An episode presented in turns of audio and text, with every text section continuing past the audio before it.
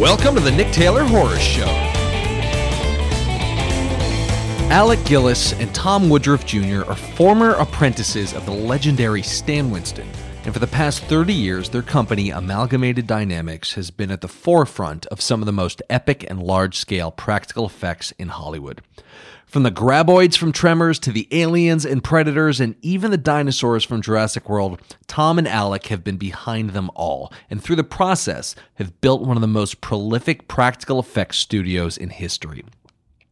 Despite their extensive accomplishments and indelible name in the industry, Alec and Tom still face the challenges that come with being a practical effects studio in CGI driven Hollywood.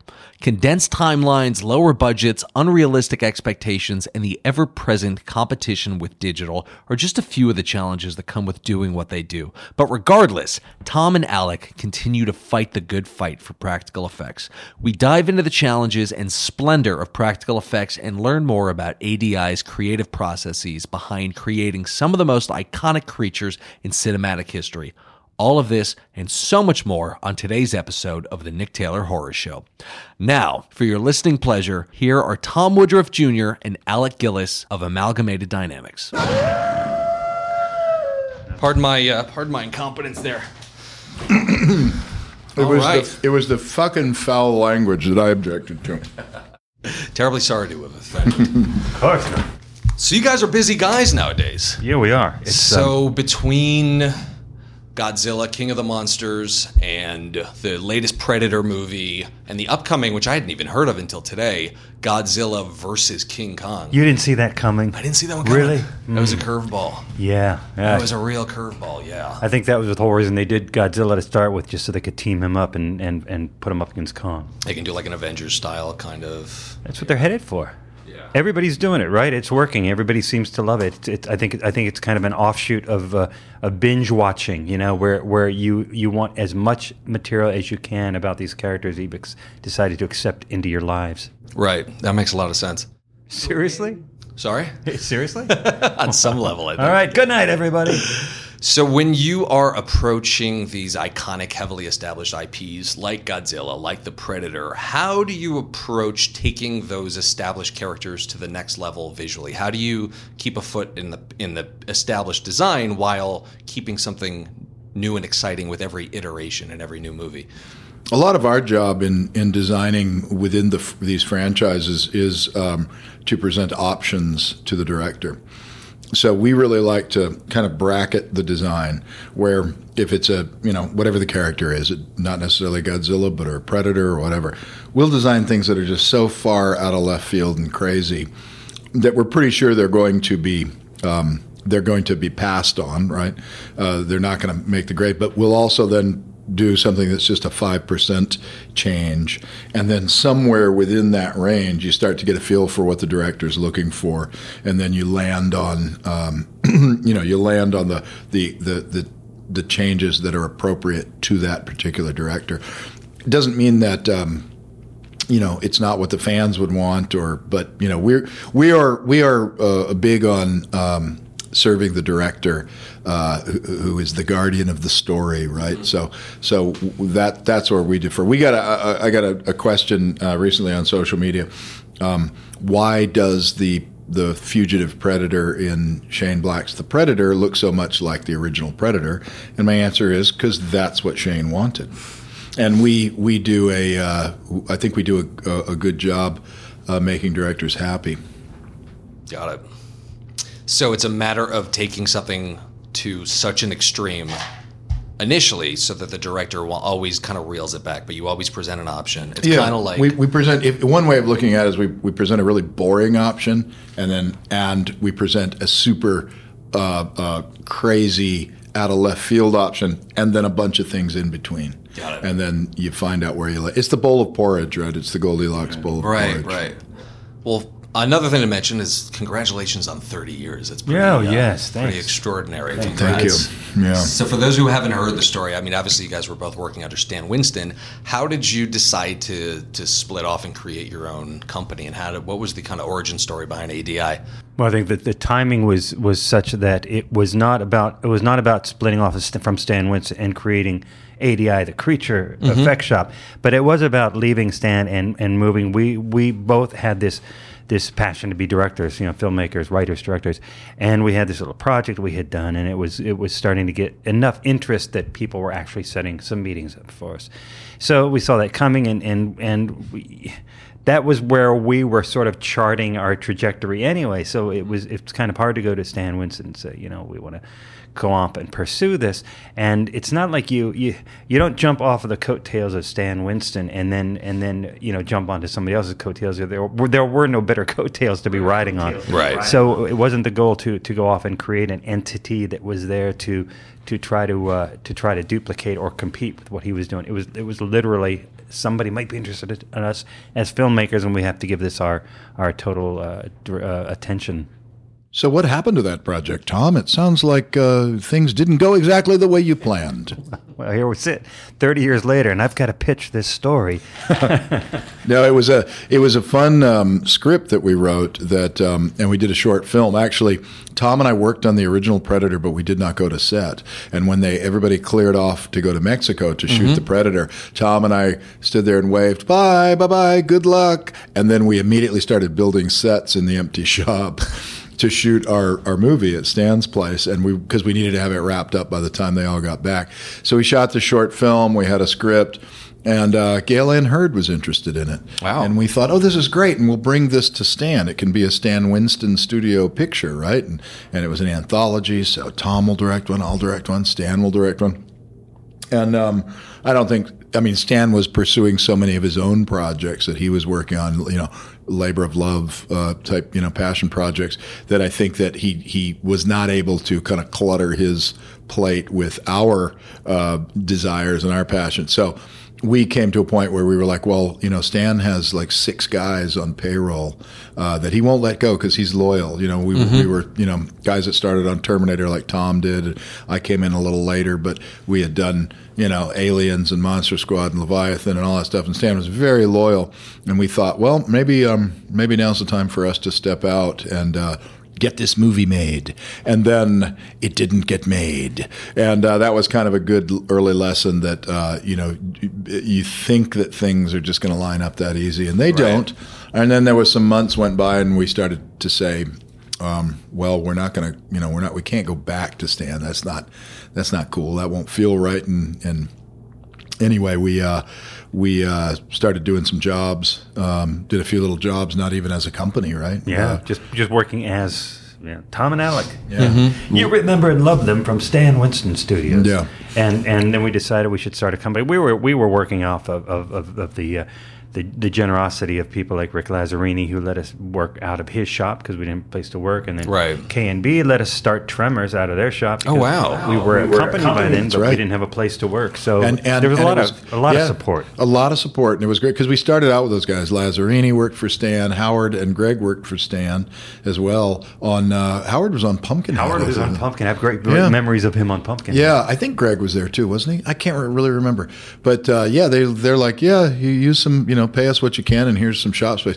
And we're like, great, we'll put you guys on payroll. And they were sculpting tremors worms with us, you know. So it was, it was a good time. And, and um, we always kind of carried that with us that, that, you know, there's a lot of people that help you along the way. And we're, we're appreciative of that. Well, I love that idea, and it was it speaks to what we were talking about before about this notion in the community about a rising tide raises all ships. Mm-hmm. Exactly right. Sounds like mm-hmm. practical special effects yeah. makers. You guys were all helping each other out. Well, because we all had the same kind of background. We were all about the same age. We all loved the same movies. We all saw the same things as kids that inspired us to become this. So it, there was a, there was there was a, it, I think there was stronger camaraderie then than there is now, and I think for no no dire reason other than it's been we've been in this in this mode for so long. It's just it's, uh, we, you, you, we we uh, we have our kind of um, uh, our, we have our companies and we have our little bubbles that we exist in, right? And and we we're friends with all these guys, with Mike Elizalde from Spectral and Shane and John from Legacy and Howard and Greg from uh, K and B. Um, and we do get together with them on occasion. It's always a blast. You know, you go out and you have martinis like real grown ups, Yeah. and uh, talk about old times and all that stuff. And that kind of re- reinforces the bonds. Um, there have been times where, where as as a group, uh, we have been competitive. In fact, some people, uh, not not within that group, but there have been some kind of ugly competitive stuff back in the 80s and 90s that um, we always tried to stay out of that kind of um, stuff because like you know you just have to hope for that that there's enough work to go around. And at some point you know it's going to come back to you. You're going to need to borrow somebody's Hobart you know to mixing machine to Right. make more foam latex or a bigger oven or whatever. So it it is best to to uh, kind of you know bond together. And now that we're now that we have so much um, runaway production, chasing tax incentives, and CGI kind of you know squeezing in on us and doing what we used to do. Um, it, it gives you a fonder feeling towards all those guys that you started out with. Yeah. So there was a real magic time period for practical special effects. And do you feel like that story has been properly told during the time when all that when Savini and K&B you guys and Steve Johnson were all just making movie magic and everybody there was a friendly competition. Do you feel like that story has been properly told either in a book or I documentary? think, I think it, it maybe not in one contained single source, but I think I think uh, I've seen some pretty good, pretty good accurate coverage. The only thing I find that that I, I, I see because you mentioned the '70s as well, and I think that's important. I don't think the the the memories of all the, the creature effects movies of the '80s are really complete without sort of looking even behind those because. I remember towards the mid to late 70s, and, and I grew up back east, you know, and we'd go to see drive-in movies, and there were some great movies that that that, that just just they weren't i'm sorry they weren't brilliant right they weren't masterpieces but but they were very much beloved and i'm thinking of things like uh, uh, well, you know, John Chambers in the Planet of the Apes movies, uh, even those the, the terrible ending sequels. I still loved them. I call them terrible. I loved them. Right. But but other movies like uh, The Island of Doctor Moreau and and uh, Food of the Gods and like this. What was it? Uh, um, that whole chain of of of, uh, of, of low budget creature movies that were all like the. Corman ones? Yeah. Well, the Cor and the Corman movies certainly. Um, um, I'm trying to think of, of who, who the uh, who the guy was behind um, like Food of the Gods and and uh, Yeah, what was it? Um, Night of the Lepus. And, Yeah. and uh, stuff the giant rabbits and things like fun that. fun fun stuff from Um, the 70s. You know what? Um, I haven't read Steve's Steve's book, and I don't have a copy of it, and I don't know where to get a copy. I just can wish ask him to send you one. I just wish someone would give me a free copy. but I was talking to Steve Norrington, Stephen Norrington, who directed Blade and League of Extraordinary Gentlemen, and he worked with Steve back on Greystoke. He's, he was an animatronics guy, and so he's a buddy of ours. Steve uses ADI as a workplace to because he's working on a bunch of crazy projects of his own. But um, he said of Steve's book, he said this would make a fantastic movie. He, and and I don't know, but from Steve's description, it's like a um, it could be a uh, you know Cameron Crowe kind of crazy, or uh, what was that one uh, that uh, Sam Rockwell directed that was uh, about uh, um, the guy from the Gong Show, yeah, George. Uh, George Barris. Oh, and he was in it too, right? Sam Rockwell was in it. Sam Rockwell was in it, I believe. Yeah, And he's or no, also George, George. Clooney, Chuck Barris. Right. George Clooney directed Sam Rockwell. I was, yeah, it right. wasn't Making of a Murderer, but it's something like that. Yeah, I can't remember what it was, but it was a fun movie. Confessions of of a hitman or a or a assassin or something. Right. Anyway, um, but yeah, you know, it was. I just don't know if the reach is there enough of an audience who of people who would be like, oh my God, look, now we're on the set of, uh, of Dawn of the Dead. Or I something. think so. You would have Yeah. to. I Oh, yeah. think, when you when you consider maybe maybe it's not theatrical, but when you look at all the all the uh, uh, uh, the download, all the streaming, uh, there's there's such a wide range of material and and, and, and such sharp, uh, high end like like like this thing that that uh, my wife and I started watching with, with the the magnificent uh, Mrs. Maisel, right, or the marvelous Mrs. Maisel, and it's about this woman who who uh, in the late fifties who who's who's embarking on a uh, a stand up comedy uh, career just sort of on a fluke. And I'm thinking, you, you, could you see sitting around in an office going, how many fans are there of women Right. stand-up comedians from the late 50s? And it's, it's just loaded with details and, and, and which gives it a real poignant reality. Well, now you have uh, guys like uh, Tarantino who um, who grew up, uh, you know, as fans of uh, of all those guys of Savini and uh, and Romero and all that kind of stuff. So maybe uh, maybe they they find a way to make this story, um, you know, to warrant a twenty five million, thirty million dollar movie. I think it could be a show. It could be like a Mad Men style show about the when rubber Yeah, ruled the 80s and 90s. I think Why that would be super duper Yeah. cool. Yeah, because I think the kids nowadays are realizing that practical special effects during that heyday were magical in ways that they're just not right Mm-hmm. Yeah. now. Yeah. Where do you guys arrive at that whole integration between practical and, and CGI? Guillermo del Toro seems to be a big proponent of doing as much practical as possible, but tr- kind of integrating practical with CGI in the in the most effective ways. We find that we find that um, uh, particularly recently, and I say recently in the last fifteen or twenty years, is that most of the digital guys we work with say, "Please do as much of this as a practical effect on set as you can," and the director says, "Do as much of this as a practical effect as you can." And where the the sticking point becomes is, I think, at a production level, where a, a production company uh, or studio is putting so much money into a film that that to to safeguard that look, to have it, some continuity to that look, right? Marvel movies have a very specific look. Right. It's not like you walked out your front door and just took a picture of a world, and it's it's. I mean, it's a beautiful world. It's very artistic. It's a, it's a very beautifully art directed uh, vision, but it's very consistent, and it's consistent because it can be controlled to such a degree because there are so many elements that are combined digitally. But but for us, uh, and, and as far as our practical work, we find that if we can count on digital work to to support us, you know, and for us to support them, that's always much better than than the the the the, uh, uh, the competition of feeling like it's it's it's just well, we'll we'll throw um, we'll throw a, a, few million dollars to digital and see what they come up with a concept, and we'll throw a few hundred dollars to the practical and see what they come up with a concept. It's it's sort of it's it's like a it's an unfair bargain uh, uh, for us to be able to, to try to compete at that Right. level. And you mentioned Del Toro as a proponent of the mixed approach, and and um, he is one of the rare directors that has the clout to impose that upon a studio because the studio doesn't necessarily want to go practical. Uh, we spoke to uh, some years ago, a few years ago, five six years ago, um, a gentleman by the name of John Swallow, who was the produ- head of production at Universal, and we just point blank asked him because he's a straight shooter, a great guy.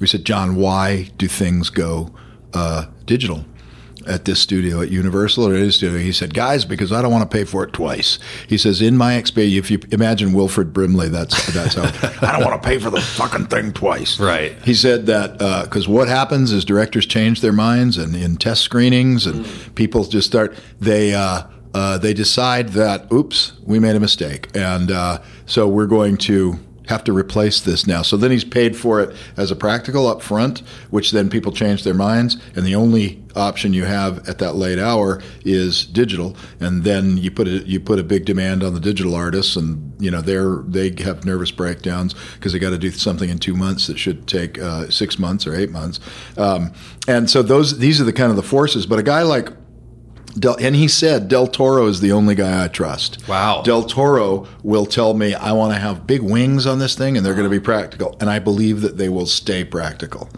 Um, and I think what's missing from his from that equation is that uh, what he's not taking into account is that pre-production times have shrunk. Like when we worked on uh, Aliens, we had probably nine months of pre-production time. That used to be the a matter of course. You would take nine months to prep and build uh, a, a- movie, and also refine the script during that time.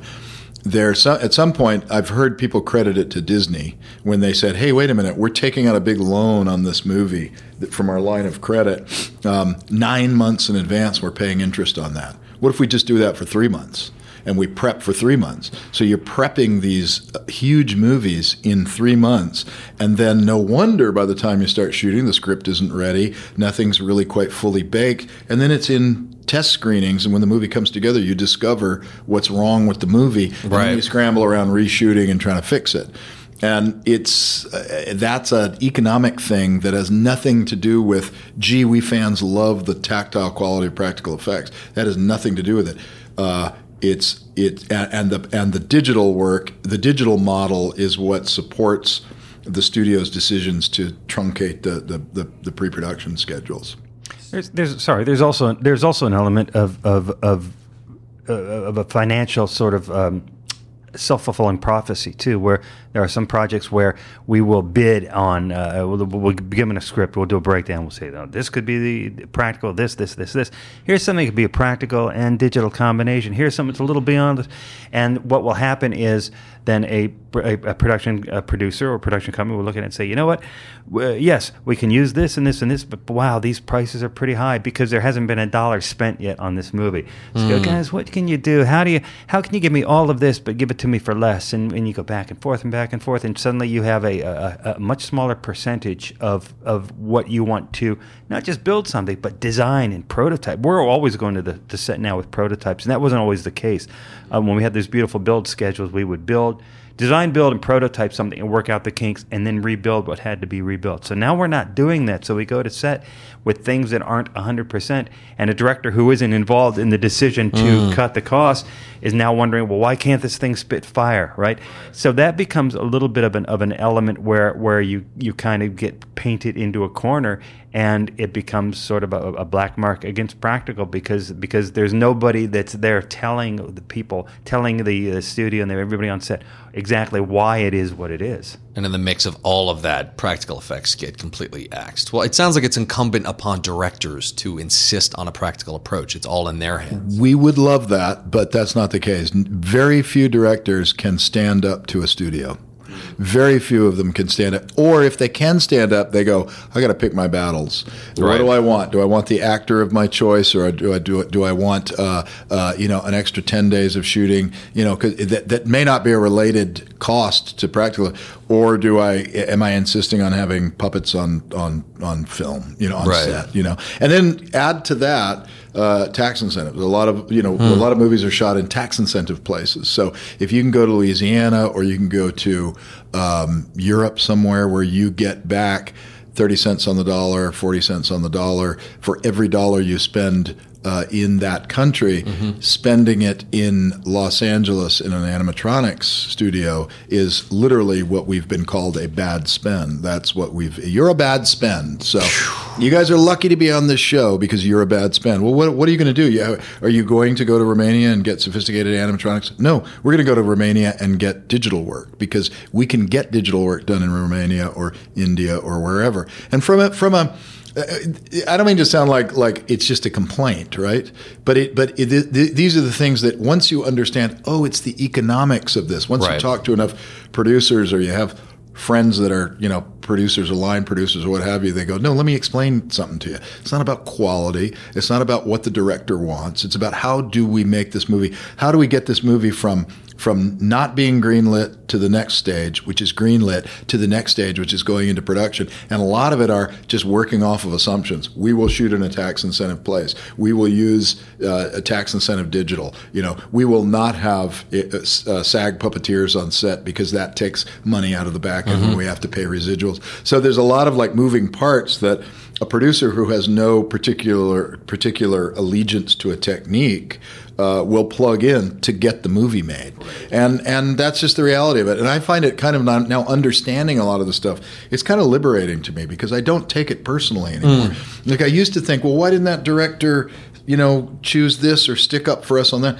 Because it's not the director's call. It's not the. It's too much to expect a director is going to power through that these days. Right. It didn't used to be because you can point, well, what about Cameron? What about Spielberg? Yes, in the 70s, 80s, uh, uh, uh, th- those were guys that were building their careers, and people would go, yeah, whatever you want. Or there was no digital back then, you know. Um, so they're just doing, people are just doing what they need to do to get these ever more expensive movies made, and they're more and more expensive uh, for a variety of reasons. But um, it kind of frees you up from like we have to explain this sometimes to younger people who work for us. Like don't be upset if the movie doesn't turn out how you like or if your work isn't or if you don't get credit. Because the studio will come back to us we negotiate like how many credits do you get right? Right. How, how, how do all those names end up on the screen? Well a studio lawyer negotiates with every company or every individual or the union right?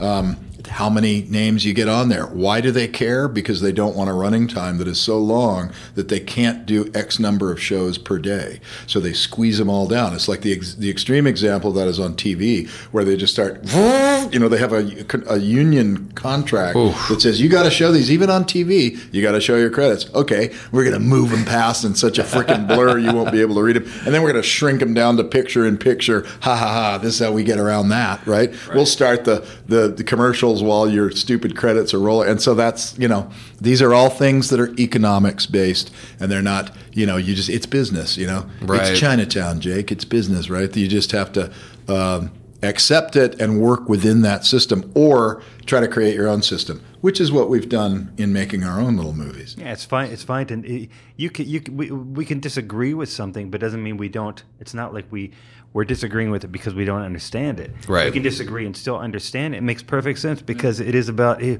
We'd, we'd much rather see more movies coming out. We'd much rather see more movies getting shown each day because the, the more it's like eh, eh, everybody floats at the same level. So you get more movies, you get more product out there, you get people more choices. It, it and and more work. not, yeah, and we're not endorsing uh, that that, but we understand it. And I don't know, like like we as guys who run a, a studio, um, we we are kind of like both artist and business people, and we understand um, the pains of both because we're squeezed all the time. How are we going to get this thing done? If we want this job, we've got we ask for 12 weeks, we get 6. We ask for X amount, we get Y. How do you make it work? Well, to stay in business for 30 years, you got to make some some real um, painful decisions. Otherwise, you're throwing up your hands and you're going, "This industry sucks and stupid, and I'm out of it, man."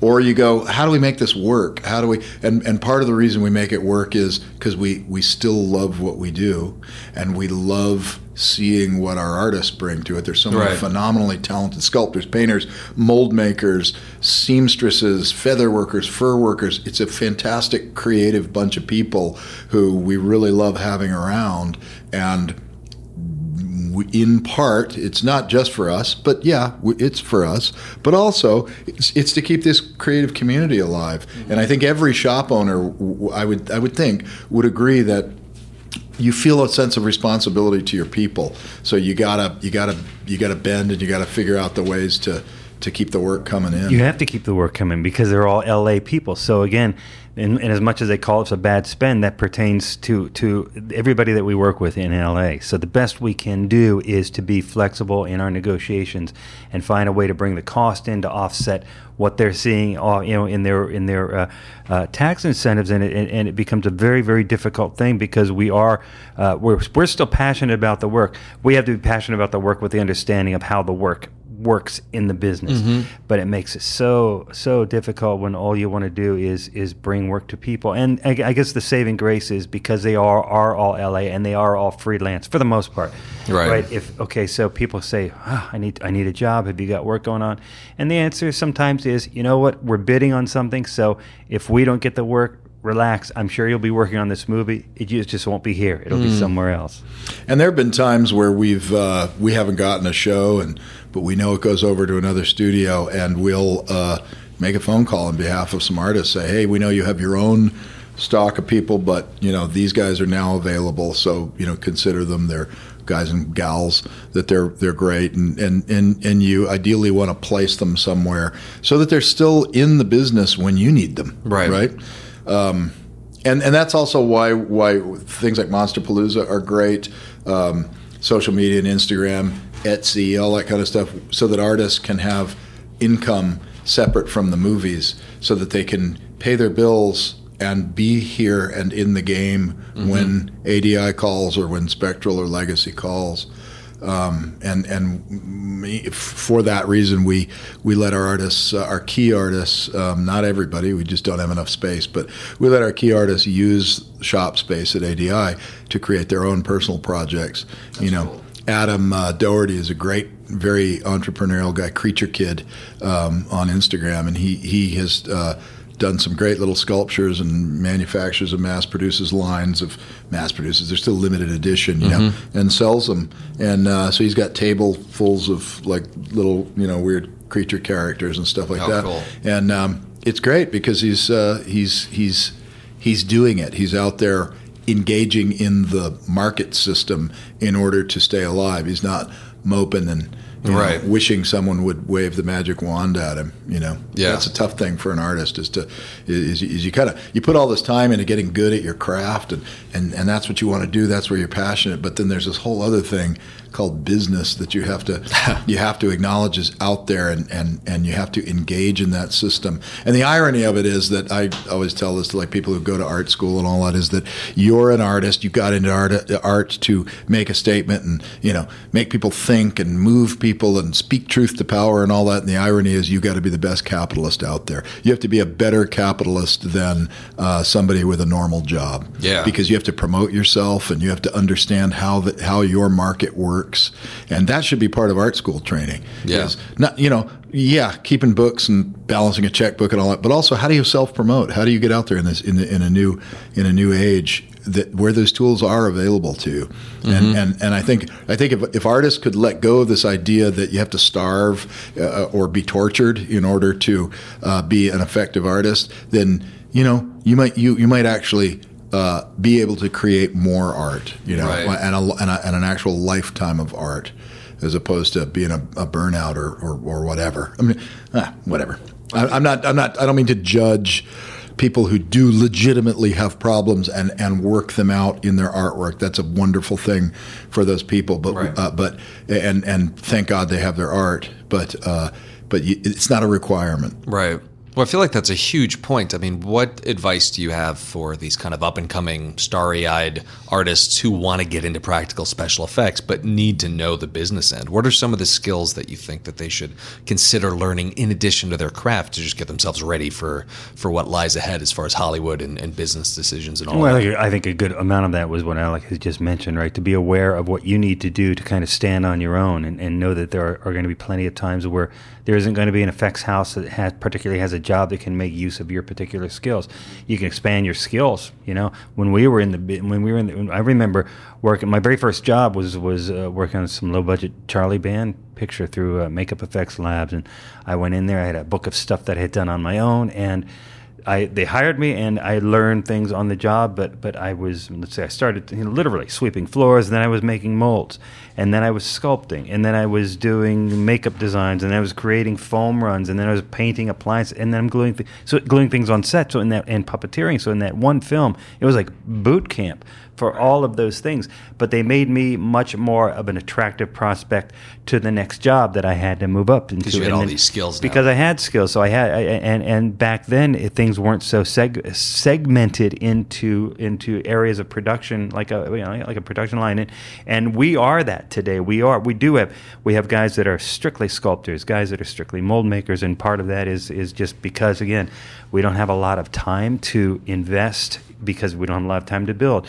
So we want people who are recognized. But but I think if people can be aware that, that there's a lot that, that is on their shoulder, it's a big decision because um, these effects houses, un, un, unlike the films, the effects houses are the practical effects houses are here in L.A. They're not in in Louisiana and they're not in Vancouver as much as right. So so the work has to happen here. So you have to be kind of kind of uh, cost effective, and you have to be willing to uh, once you, once the show is over, if there's not another show for you, you have to hit the streets, and you have to, to more importantly keep. A, an open dialogue with, with, with the different shops and the different places where you hope to be hired, or different people that can help speak Yeah. to your talents to somebody that's unfamiliar with you So networking is really important. networking and, and a lot of self motivation. If you're not working, you, should, you you shouldn't be laying on a couch watching TV at 11 o'clock in the morning. You should be out doing things, finding ways to support yourself, like Alec mentioned. You know, Adam Doherty, um, or or or improving your skills or creating another mask or another makeup or another piece of art that goes into your portfolio to show how you're growing as an artist. Yeah. that's when we when we look at portfolios, we we say, you know, don't show me something you did for a big movie. Show me your personal artwork because that's That's interesting. That shows us who you are and what your angle is, what you love, and where your inspiration is. It, I don't mean to say don't show me anything from a big movie because you want to know that the person has chops. Right, right. But the, the good thing is that a lot of young people who have not really had any professional experience, they're a little sheepish about showing personal projects, and and to us, that's that is really what is the most interesting. That's that's what's coming out of your brain and out of your fingertips, um, and and that shows you know what you're into and who you are. Um, the, the the hardest thing for me about advice to young people now is is like knowing what the landscape is because now 30 years down the line of of, of having a, a studio, we know what our challenges are, but I don't really know what the challenges are to to a young person uh, trying to break in. I know that. Um, that you know if, if I'm not working, I look around if I'm not working, and if a couple of other shops aren't working, then all you've got is your own resources, right? Mm-hmm. Which is which is as Tom said, improving your own skills and and then and then branding yourself through social media and coming up with, with an angle of, of what you're doing. I think of some of the things I see on Instagram and I get very hopeful for younger artists like um, there's one, uh, I, am going to blank on her name. She does miniature stuff. Um, and it's all like little miniature houses and miniature, it's great stuff. She's, I think she's worked for Laika and mm-hmm. she's done stuff, but she's also selling very much like Creature Kid, right? Adam right. Doherty. They're, they're selling things and they're and they're presenting their stuff with nicely photographed images and little movie vignettes and clever stuff. And they they have taught themselves to speak well, mm. you know, on camera and and promote their themselves as artists. And, right. and I don't know if she's selling stuff, but uh, it's pretty cool. And, and and she's not unique. There are there are people who are who are doing. Um, artwork and and they're at least getting them out there you know um, and and that's what you got to do. You got to be self-reliant uh, because or if you can find a job at a uh, if all that stuff scares you and uh, if you can find a job at an amusement park if you can find you know I mean like a development you know right. Uh, uh, play company um, or or if you can find work with a haunted house attraction or, or whatever or, or mask right there's, there's different masks. these big mask companies so you have these yeah. artists like like like uh, Mikey Ratz and, and and, and Wayne Anderson and, and is Distortions uh, Unlimited still going out in Colorado? Well, they're, they're self they self promote exactly the same yeah. way. They're online. They self promote. They go to the mask shows. Um, they have great things. They're always they're always turning out new, um, amazing collectible masks, and there's a market for them, so right. they can they can keep themselves afloat.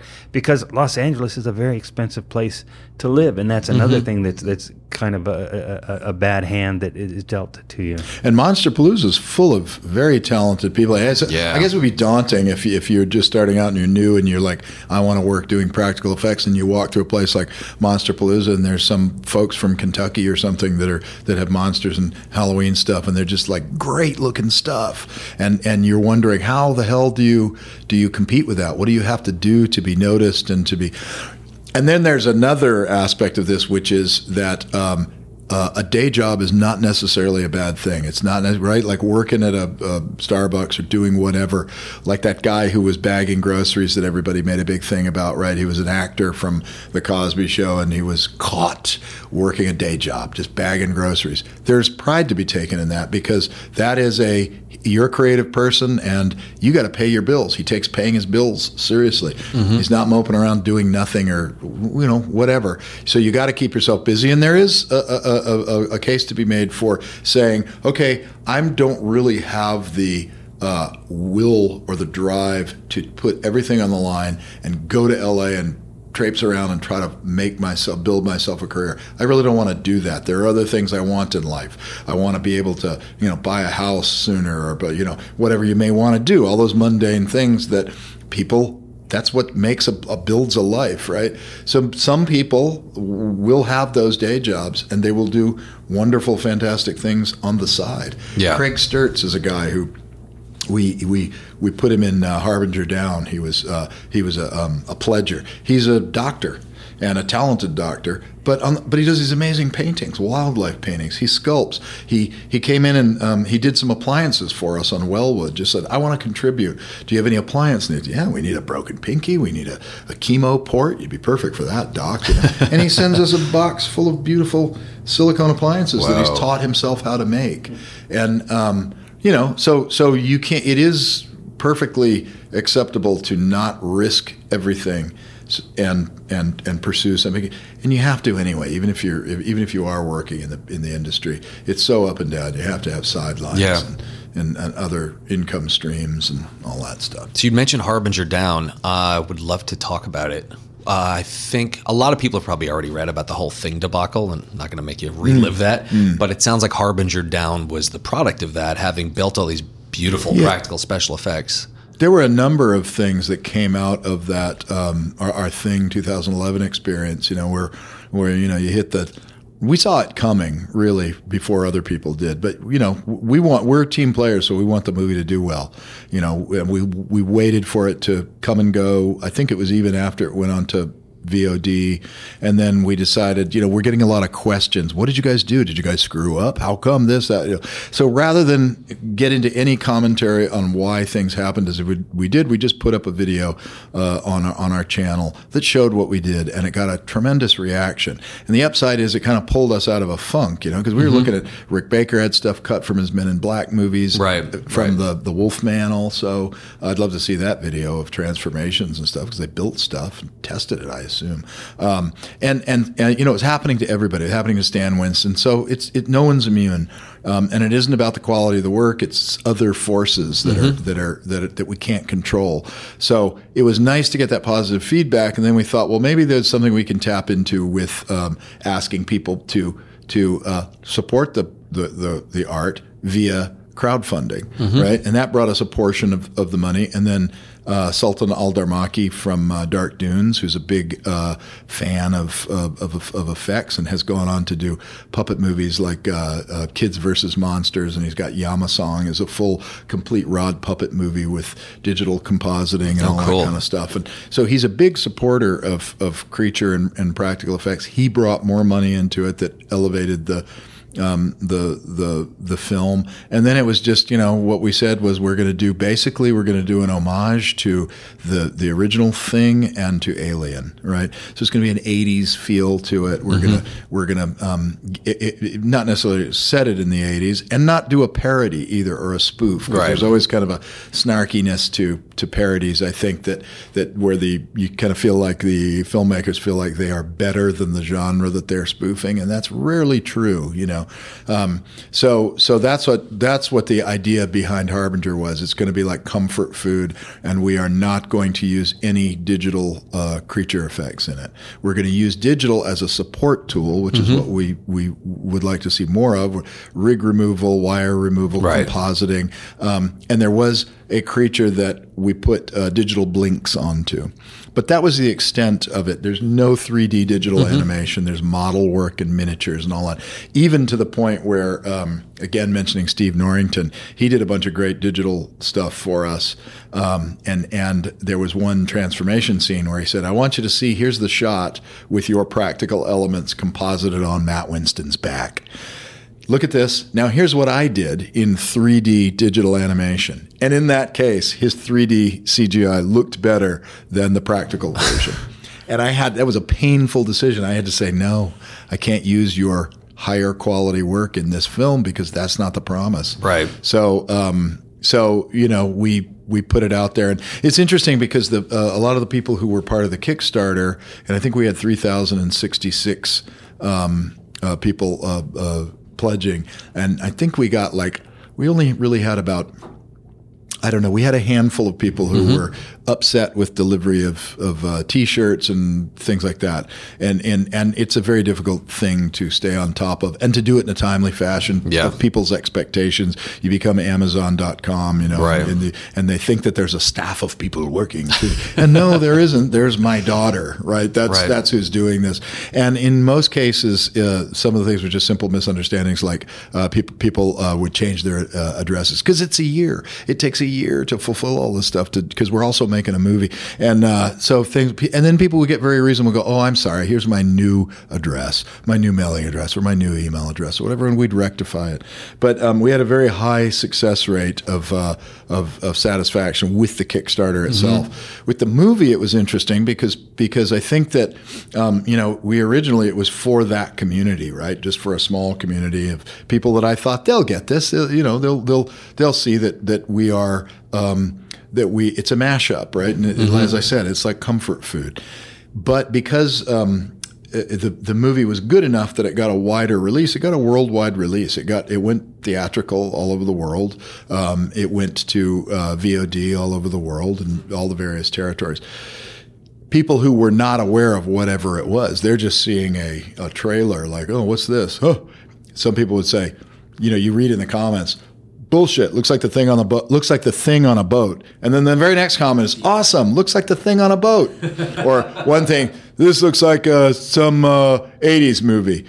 Uh, sucks. And then somebody else says it's like an '80s movie. Fantastic. So um, I felt good about the target audience that it was uh, made for. But I can understand why people would look at it and go, "Huh?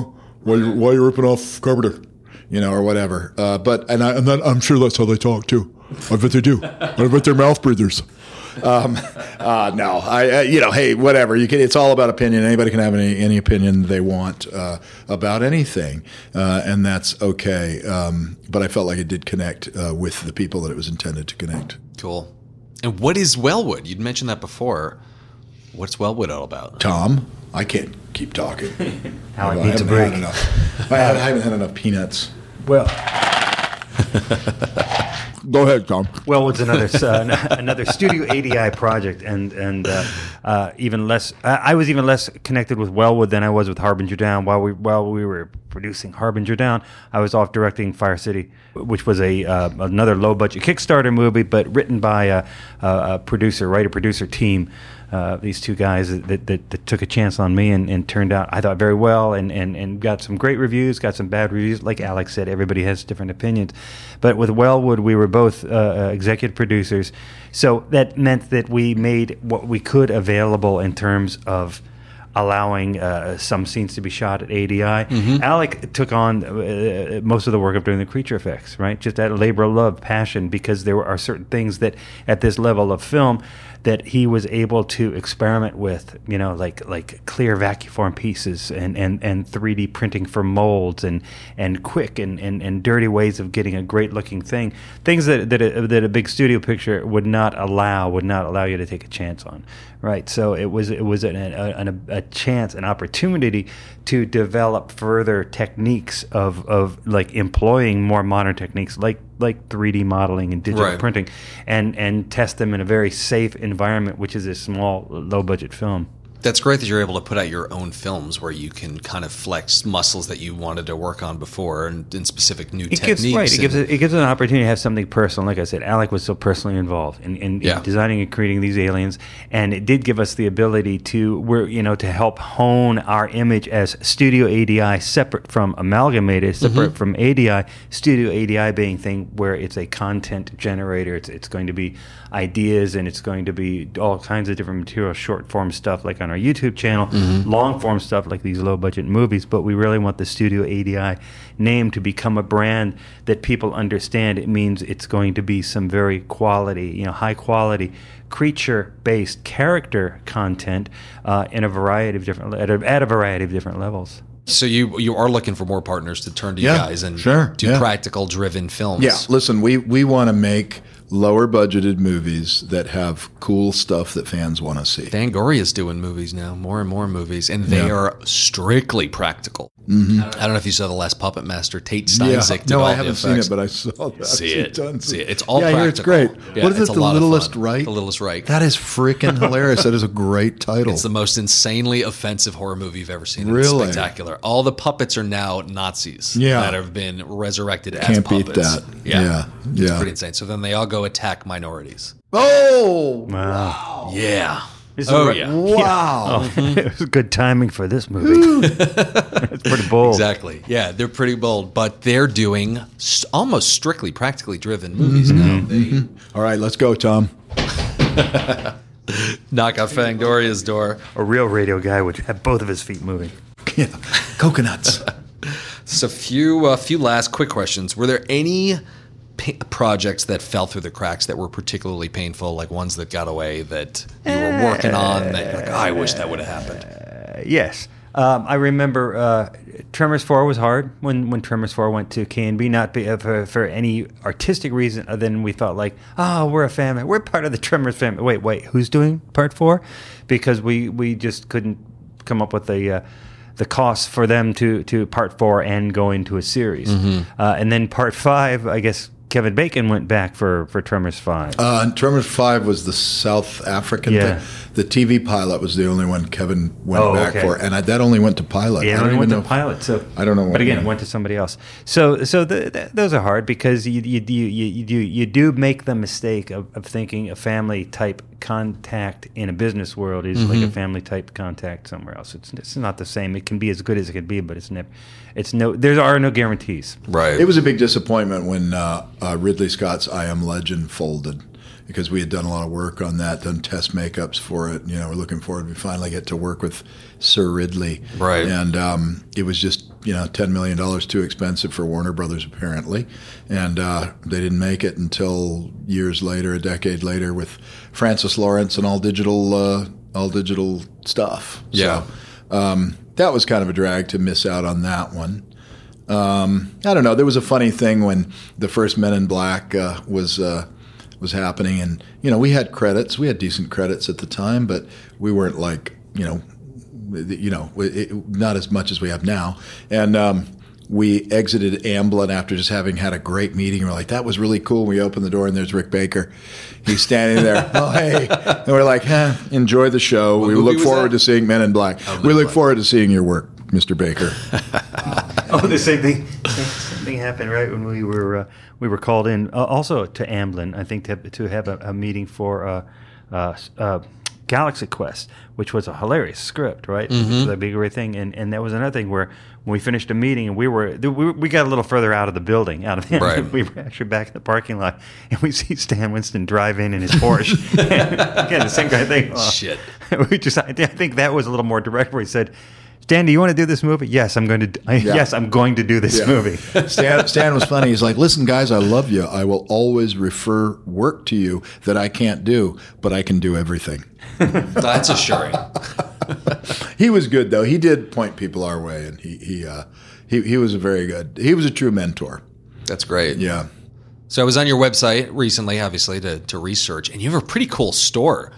I was- I, that, Yeah. um, you have a lot of really, really, really cool props, so people should definitely check that out. Yeah, yeah. There, uh, the, the goal with that one was to uh, create a line of um, art pieces. Really, we, we, we they, they are not just collectibles; they are they are actual art pieces. That swimming xenomorph was gorgeous. I got my eye on that. and they're and they're all from our production mold. So like normally you're So used cool. to go, getting a, a collectible that um, has, is either a recreated Mm-hmm. thing that looks like a pretty good re- replica of something that's but it's not manufactured and painted by the company that created it for the films and in our case actual artists that worked on these films right so that's what we wanted to do is it's all gonna it's it's it's our people creating them and as a result the, they're more expensive Mm-hmm. so that's a tough thing you know for people who are used to to, to spending um, money on collectibles that are made in, in other countries by factories Right. um, it's it's a tough it's a tough thing they want them they love them they see the difference These are real deal collectibles. I mean, these Yeah. are real collector's items. and they're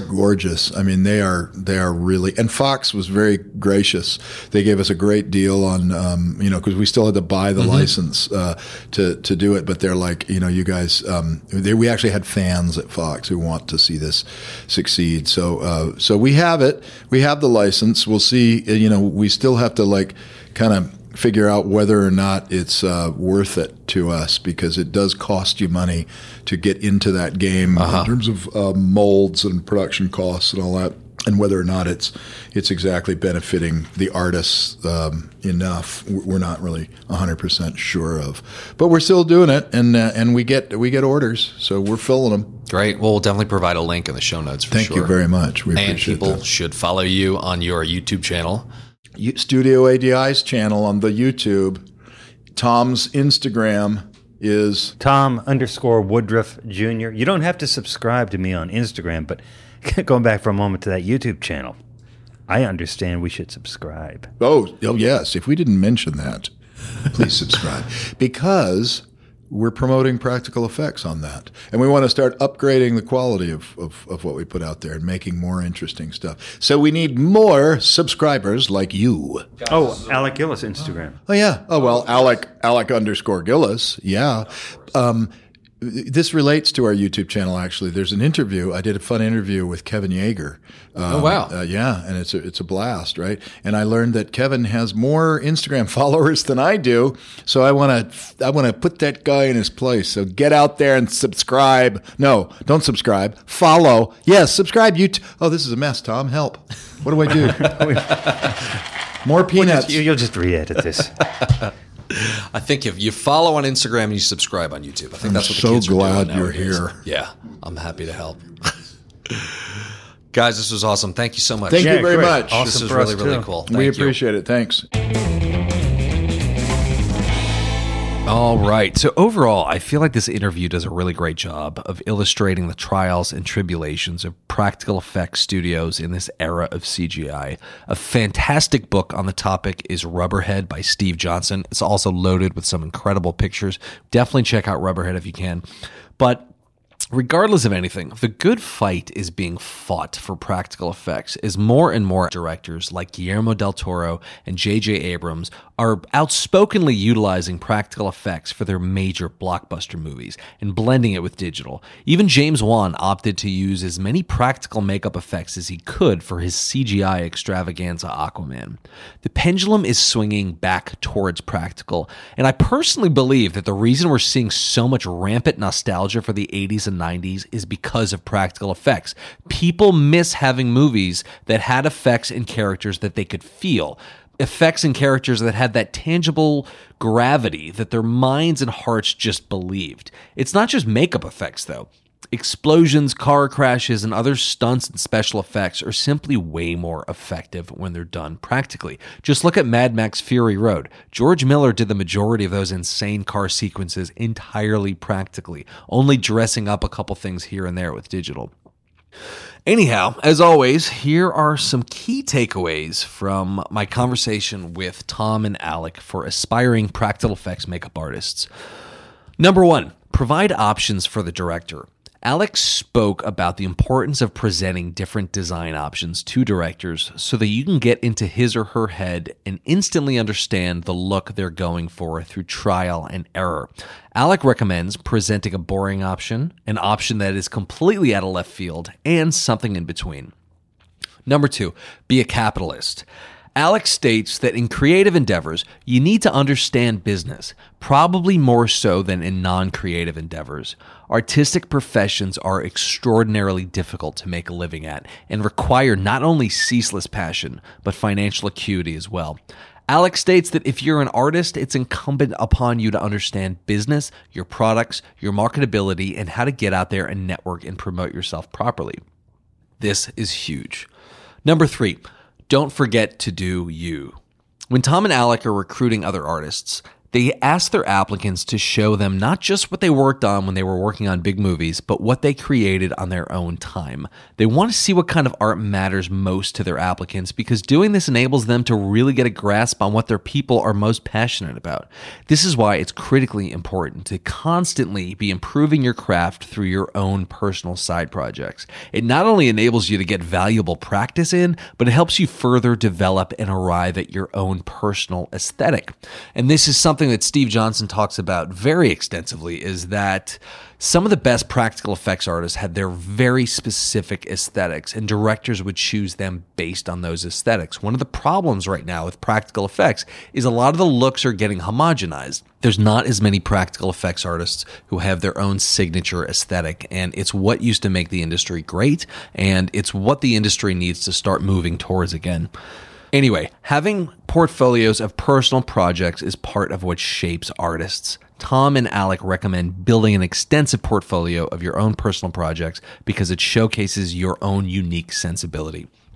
Anyway, guys, thank you for listening. Don't forget to check out Tom and Alec's YouTube channel. It's pretty amazing, and it is just nothing but candy for practical effects fans. You can find it on YouTube at Studio ADI, and you can see their very cool store at studioadi.com. Thank you again for listening to the Nick Taylor Horror Show. If you enjoyed this episode, don't forget to subscribe to the show on Apple Podcasts, Spotify, or wherever you listen. And don't forget to follow the show on the Instagrams at I am Nick Taylor. That's I am Nick Taylor. And if you really want to do me a huge solid, feel free to share this episode with your friends, family, and colleagues on the social media. I'm Nick Taylor, and thank you again for listening to the Nick Taylor Horror Show.